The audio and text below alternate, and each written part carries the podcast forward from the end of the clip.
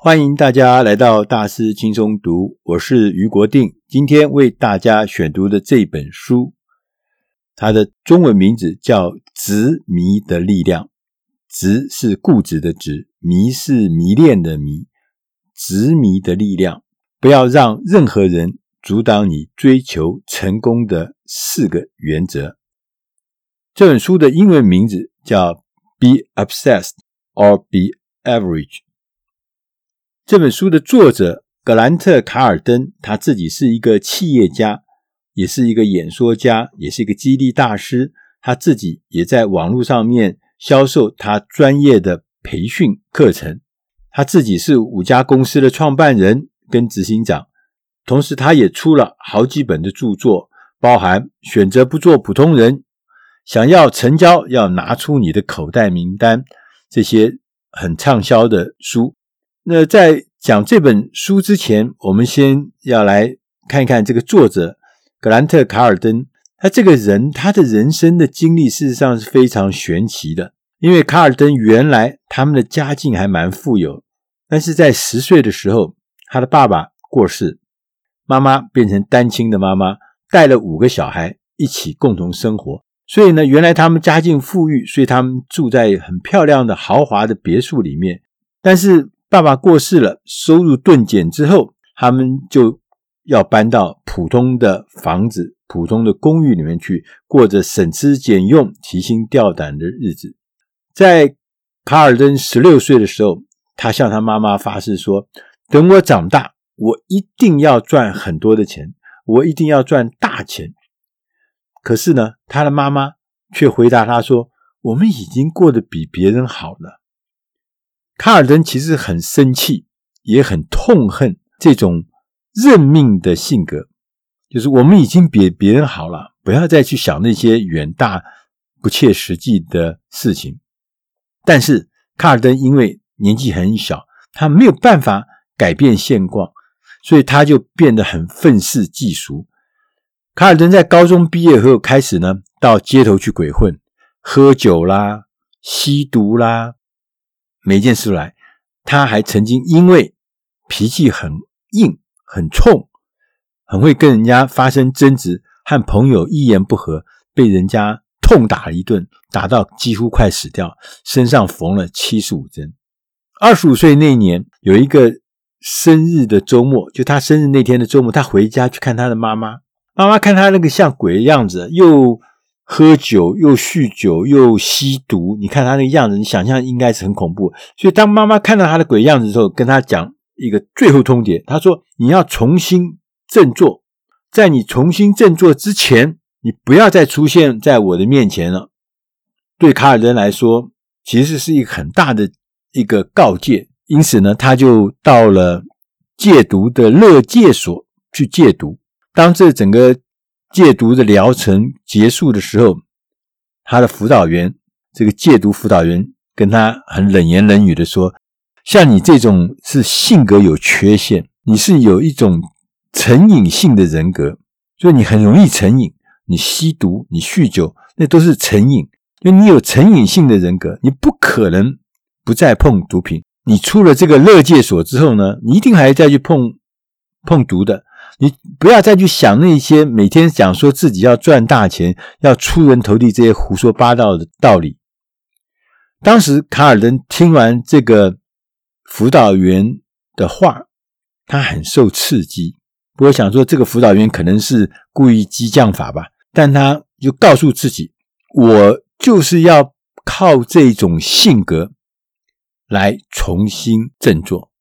根据专家的说法。卡尔登事实上他是有注意力缺失，就是我们很多的青少年都有的，就是 ADD，注意力缺失，做什么事情都没有办法专注，注意力一天到晚就跑来跑去，甚至他还更严重的是注意力不足的过动症，还有过动的症，还有强迫症，所以呢，他所有的亲朋好友、长辈啊、朋友都劝他呢，说你应该要冷静。你不要那么冲动，你做事情要慢慢来，不要这么躁进。你不要对自己呢要求太高，总是讲很多很多眼高手低的事情，然后对自己或是对别人总是有一些不切实际的期望。但是卡尔登却相信他自己今天有成就，他开了五家公司，营业额也很高。但是呢，他觉得他就是因为他坦然接受自己的性格，才能够做做到今天这个地步。他也清楚的知道，他年轻时候他执迷的是错误的东西，把自己害得很惨，甚至差点把自己搞死。当他把他那个执迷，就是执迷这件事情，变成一个执迷好的事情。这个力量就很强大，就为他带来今天美好的生活。他希望用这本书来跟大家分享，如何让执迷成为一个好的事情，鼓励人们。你不管你的梦想有多疯狂，你要理直气壮，百分百的执迷，勇往直前。那执迷到底是什么呢？执迷是把全部的赌注。压在你的梦想，不论这个梦想是多困难，要达成它是非常困难的。哪怕是如像上刀山下油锅般的困难，你都还是要让你的梦想能够发生。也就是说，当你允许自己彻彻底底的追求你最狂野的梦想的时候，那个执迷就会出现。当你决心要在你的场域，不不管是什么领域了哈，出人头地，开始付出大量的时间和力量做这件事情的时候，你身边的人第一个反应可能是什么？可能是跟你讲你要慢下来。他们可能会觉得说你好像失控了，你好像在做一件像汽车轮胎爆炸失控翻滚前的那个状态，所以呢。他们认为你应该要放慢脚步。作者呢，卡尔登认为，执迷不是一种缺失，也不是性格上的缺陷，这是一个天赋。就别人认为这个都是有问题的事情，所以你应该放慢脚步，你要消灭这个执迷这种这种义和团式的行为。作者提醒他说：“这个世界我们充满了普通而平凡的建议。”有很多退而求其次的人，可能会出自于好意，劝你不要太卖力，不要太超过。你必须要好好的观察自己是不是一个时时刻刻追求梦想的人。他们是不是碰到事情的时候总是有很多的借口？这也是为什么他们没有得到他们应该有的成功。所以卡尔登有个信条，他说：“永远不要向逃兵求救。”哎，这很有意思哦。逃亡的人、逃兵人，你还向他求救吗？他自顾都不暇。所以，平庸的人就是逃兵。你努力逃避，追求更好的生活，放弃发挥自己的潜力，这个人永远都不会成功。所以他说，我们应该要多追求、多接触一些执迷者的思维。他就举了一些例子，譬如说，贾伯斯就是一个执迷者。贾伯斯说：“我想要在宇宙留下痕迹。你看他的梦想有多伟大。”拳王阿里他说：“我是最伟大的。我甚至在我还没有做到时，我就已经这么说了。”甘地，印度的甘地，他说：“成为你想在这世界上看见的改变。”所以，这格局是世界级的。执迷最危险的一点是。你可以执迷任何事情，包含负面的事情，毒品啦、酒品啊，浪费时间在社群媒体上面呢、或是一大堆不会有任何建设性成果的活动。所以你一定要想清楚，你的目的是什么？你的目的一定不是毒品，你的目的一定不是酗酒，你的目的一定不是天天耽搁在社群媒体上面。所以你要停下来思考。要常常的思考一些关键的问题的答案。你要问自己，譬如说，假设我要写一本书，内容会是什么？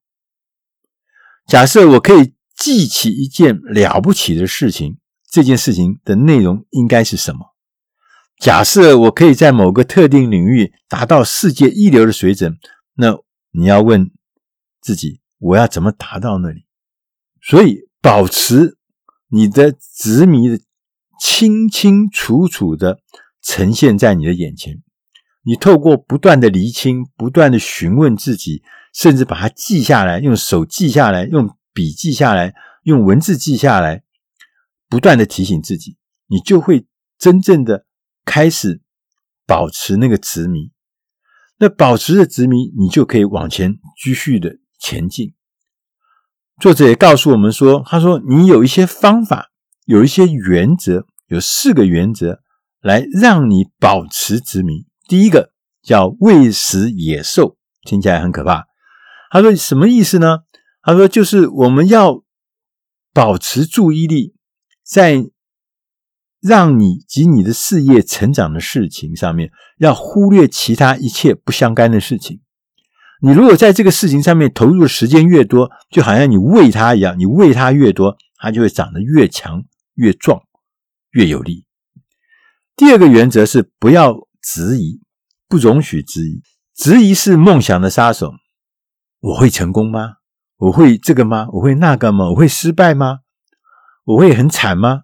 这就是质疑。你已经准备好全力以赴，在你执迷的世界上、事情上。你要清楚的说明，你不容许任何的人质疑，你也没有时间理会这些指责，并且你期待完全彻底的支持你往前迈进。第三个原则是全面掌控，你要全面掌控你自己，你要全面掌控你对金钱的看法，你要掌控你的专业领域，你要掌握你自己的品牌。也就是你做的所有的事情，你的利基就是你的品牌。第四个原则是叫保持危险，你必须要离开你的舒适圈，尝试有趣的新事物。因为离开舒适圈，你会有很多的恐惧，所以你要学会爱上恐惧。恐惧通常是一种指标，暗示你接下来应该做什么。你必须有那种恐惧，然后把它转换，把这种恐惧转换成创意，转换成灵感，转换成往前迈进的动力。所以，卡尔登认为要保持长期的执迷一点都不难。你有努力的运用两个主要的原则：第一个，坚持做到为止，愿意坚持够久。超过合理的范围，这种固执将成为你最大的资产。你拒绝后退，勇往直前，一步步的往前，你就会有一条之前看不见的道路会打开。我们常常在圣经里面读到，就是上帝会为你开路，大概的意思就是这样，就是你虽然是绝望，但是在绝望的尽头，可能就是有一条新的路，你看不到的路会为你打开。第二个主要原则是实现它，并且热爱它。我们执迷一件事情，一个理想，你必须要每天要持续的补充燃料给你的执迷。最佳的方法就是不断的回头链接你的目的。我们前面讲说，每天要写下你的目标，随时配合。当下任何的变化来更新你的目标，执迷于那种目的感，就是我一定要达到那个目的的实现那个目的的目的感，它会让你有力量完成一些旁边的人都认为是不可思议的事情。今天我们当平凡人，当一般的人，帮普通的人。打安全牌是行不通了，就是说，以前我们认为说，我们打安全牌，我们躲在角角，我们不要强出头，我们就可以平凡的过一生。好，其实不是。他说，因为在现在的时代，你就想要打安全牌，想做平凡的一生，可能都不一定做得到，不一定能够让你保持平凡，保持安全。所以，真的认真追求大梦，拒绝退而求其次。唯有这样做，你才有可能在你所属领域里面变成一个产业的建造者，变成一个改变游戏规则的人，变成一个颠覆者，跟顶尖的人才行列。所以，执迷是一个最重要的成功关键。它比那个一般我们所在气管教育里面讲的什么策略啦、时机啦，或者是竞争的方法啦，其实更重要。执迷是你能够让自己在宇宙中留下痕迹的唯一方法。格兰特·卡尔登在最后他告诉我们，他说：“当你像我格兰特·卡尔登一样的执迷不悔的时候。”你就会处在一个最佳的状态，极度的专注，超出想象的坚持，表现出近乎神奇的创意，并且有一种一定会获胜的决心。这不只是会吸引优秀的人才，也会在别人身上带动最佳的表现。这种程度的执迷，不代表你是自私的，你是自我为中心的，它代表的是你终于要做到你应该要有的表现。而且你可以拉你身边的人一把，让他们也发挥全部的潜能和可行性。以上这本书的内容是出自《大师轻松读》第七百四十四期《执迷的力量》，希望对你的工作、对你的事业都有帮助。我们下一集再会，再见。